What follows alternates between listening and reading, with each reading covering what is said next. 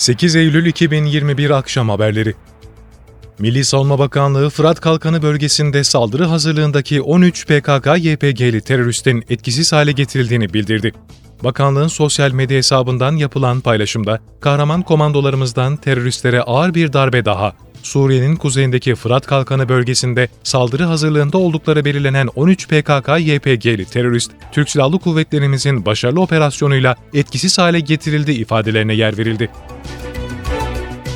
İzmir Cumhuriyet Başsavcılığınca FETÖ'nün Türk Silahlı Kuvvetleri'ndeki gizli yapılanmasına yönelik dün başlatılan operasyon kapsamında haklarında gözaltı kararları verilen şüphelerin yakalanması için çalışma sürüyor. Operasyonda gözaltı sayısı 157'ye yükselirken 3 şüpheli hakkındaki gözaltı kararları mükerrer soruşturmalar, 3 şüpheli hakkındaki gözaltı kararı da sağlık durumları nedeniyle iptal edildi. Yakalanan 7 şüpheli, faydalı itirafçılık nedeniyle kolluk birimlerinden serbest bırakıldı. Firari 44 şüpheli yakalama çalışmaları ise sürüyor. Resmi ve özel tüm okul ve eğitim kurumlarında öğrenim gören öğrencilerden kronik rahatsızlığı bulunanlar yüz yüze eğitimde mazeretli sayılacak. Buna göre resmi ve özel tüm okul ve eğitim kurumlarında öğrenim gören öğrencilerden Sağlık Bakanlığı e-nabız sisteminde kronik hastalıkları listesinde yer alan, hastalığa ait raporu olanlarla COVID-19 hastası ya da temaslı olduğu için tedavi ya da karantina sürecinde olanlar mazeretlerine ilişkin e-nabız sisteminden alacakları belgeyi okul müdürlüklerine iletmeleri halinde mazeretli sayılacak. Öğrencilerin okula devam edemedikleri günlerde işlenen derslere yönelik ilgili öğretmenler tarafından velilere ve öğrencilere gerekli rehberlik yapılacak. Öğrencilerin TRT EBA TV ve eba.gov.tr portalında yer alan içerikleri takip etmeleri sağlanacak. İstanbul'da suya %15.62 zam yapıldı. İSKİ Genel Müdürü Raif Mermutlu, İSKİ'nin müteahhitlere ödeme yapmadığını ve müteahhitlerin her gün dilekçe gönderdiklerini anlatarak suya %39'luk zam yapılmasını talep etti. İSKİ'nin %39'luk zam teklifi Cumhur İttifakı'nın oylarıyla reddedildi. Cumhur İttifakı'nın %15.62'lik teklifi ise oy birliğiyle kabul edildi.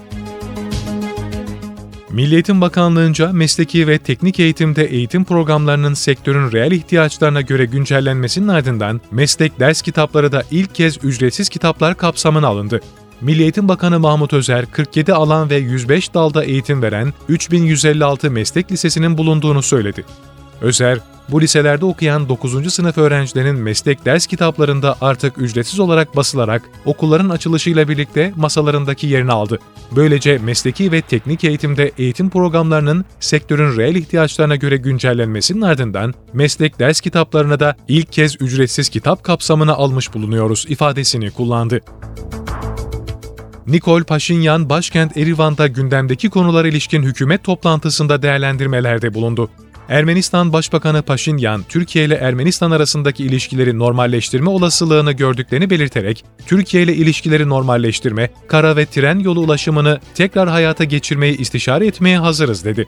Ayrıca Paşinyan, bölgede kuzeyden güneye ulaşım koridoruna yönelik planların da İran ve Gürcistan'la yapılan görüşmelerde özel bir yer tuttuğunu sözlerine ekledi. Cezayir ilişkilerinin gergin seyrettiği Fas'la 24 Ağustos'ta diplomatik temasını kesme kararı aldığını duyurdu. Cezayir'in Fas'la yaşadığı bu gerilim bölgedeki enerji hatlarına da yansıdı. Cezayir Ulusal Petrol Şirketi Sonatrach, Avrupa'ya gönderdiği doğalgaz için doğrudan İspanya'ya uzanan boru hattı kapasitesini arttırdı. Böylelikle diplomatik ilişkilerini sonlandıran Fas'tan geçen boru hattı devre dışı bırakılacak. Rusya Acil Durumlar Bakanı Yevgeni Zinichev bir tatbikat esnasında hayatını kaybetti. Zinichev'in Rusya'nın Morisk şehrinde yaşamını yitirdiği bildirildi.